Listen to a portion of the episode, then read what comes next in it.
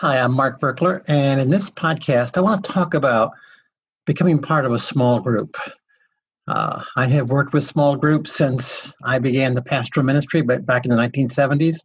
First church I pastored, we had small groups. We broke our church into small groups, and and they were fantastic groups. I felt um, we uh, people we were working our way through the Bible, and so, and, and we were using uh, what's now called a book that we have available, which is called Through the Bible, which gives you about 10, 15 chapters a week to read and questions to answer, things to pray about. And you always answer the question, Lord, what are you speaking to me from this section of Scripture? So during the week, everyone in the groups would be doing this work and praying for revelation. We would come together in a small group and they would share what God had spoken to them. They would share the answers to the discussion questions. They would share the revelation God spoke to them as a result of the verses or the chapters that they read. So the small group was a sharing of revelation. It, wasn't a lecture, it, was a sharing of revelation. And I loved it, and they loved it. And uh, many have told me uh, years later, this is where they got their Bible school education. It's where they got their grounding in the Bible. So as I pondered small groups and being involved in a small group, because all of us are faced with that question: Do I want to be part of a small group? And and you know, there's certain kinds of small groups I don't want to be a part of. Right? One is one is a small group where there's someone who's going to lecture to me for a half hour, 45 minutes. Uh, I'm not really interested in being lectured. Um, unless the person's a really anointed teacher, it's going to be boring. And a lot of people are not anointed with the gift of teaching. And so I don't want to be part of that kind of a group. Another kind of a group would be where the leader just throws out questions and and we all just share the thoughts that we have and about answers to that question. I don't I don't want to be part of a group like that either because I'm sh- the people are sharing from their own minds um, what their thoughts. And the Bible's crystal clear. Our thoughts are not his thoughts. Our ways are not his ways. As the heavens are higher than the earth, so are God's thoughts higher than ours. So I don't want people sharing their ideas. I don't want to share my ideas. I want to share revelation, what God has spoken to me.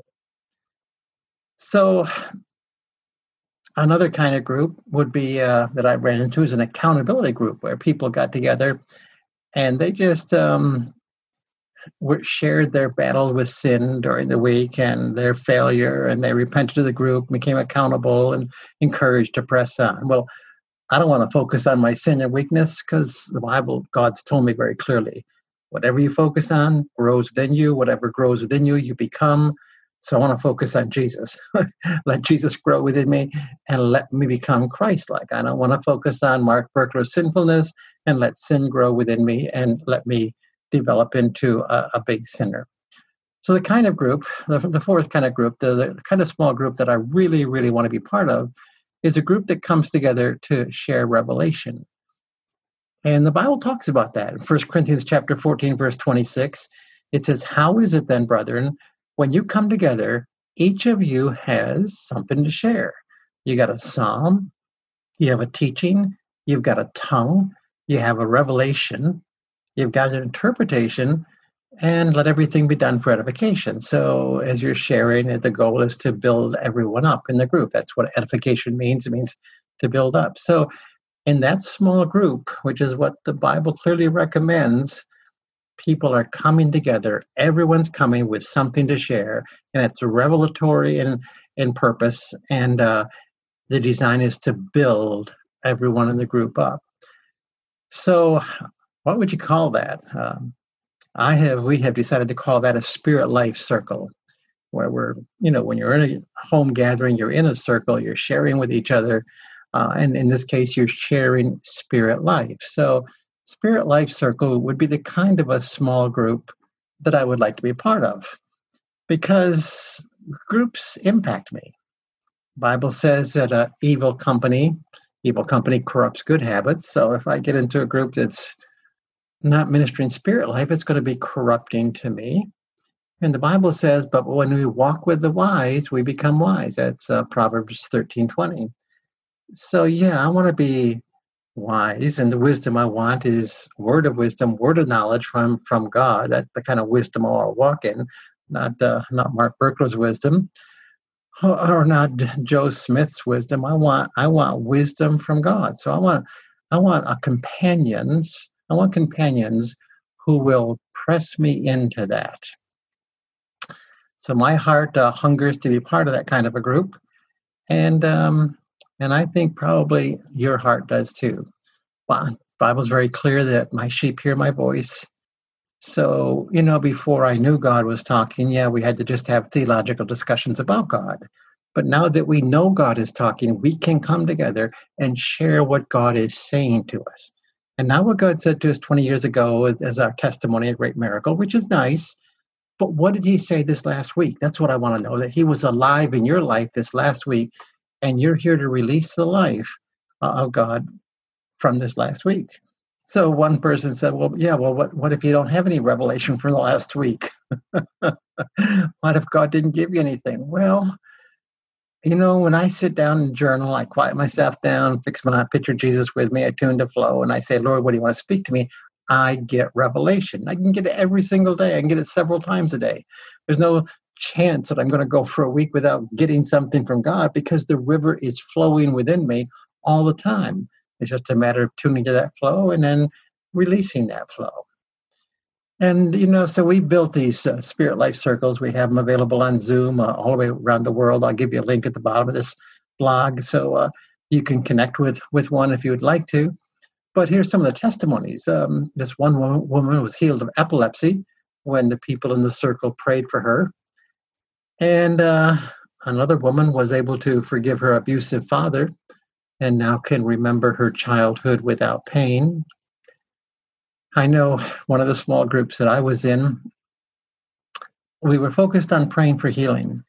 And we uh, took time, maybe like 15 minutes at a crack. And some, if someone had a need, we'd have them, we would all pray. We'd, we were actually not in a Zoom meeting then. We were, so we could lay hands on them. We just gathered in chairs around them, laid hands on them, soaked them in uh, like a divine healing radiation treatment for 15 minutes and just prayed from flow. If, uh, if we were still, that was fine. If an idea flowed into our mind, a word of wisdom, an idea, a prophecy, uh, a way to pray, we would pray that. A person would pray that. If a question flowed into a person's mind, they could ask the client the question. So it was an it was an operation of the gifts of the Holy Spirit for 15 minutes ministering to that person. And we always found healing occurred uh, very often for the person being prayed for, but also for people who were doing the praying.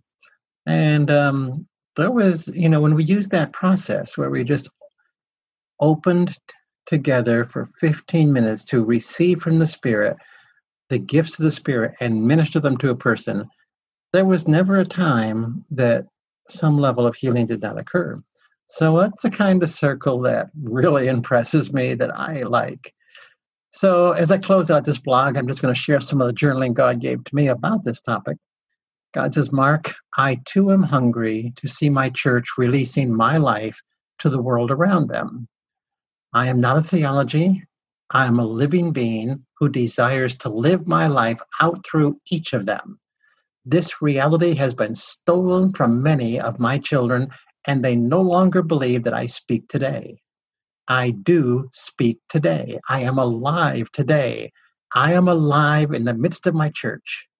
Let my church come alive with my life. Let words of wisdom and words of knowledge and prophecy and discerning of spirits and speaking in tongues and casting out demons and healing the sick be that which they experience when they share. That has always been my intention not to study me, but to encounter me, my anointing, my wisdom, my strength. That is my church in action. That is what you are to call my church unto a moment by moment living encounter with their living God. That is my church. So let it be spoken, so let it be done. And my response was, Yes, Lord.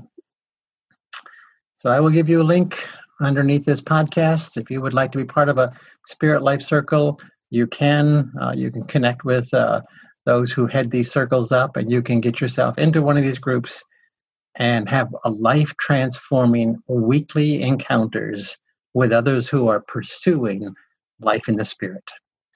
All right, God bless you. This is Mark Virkler signing off.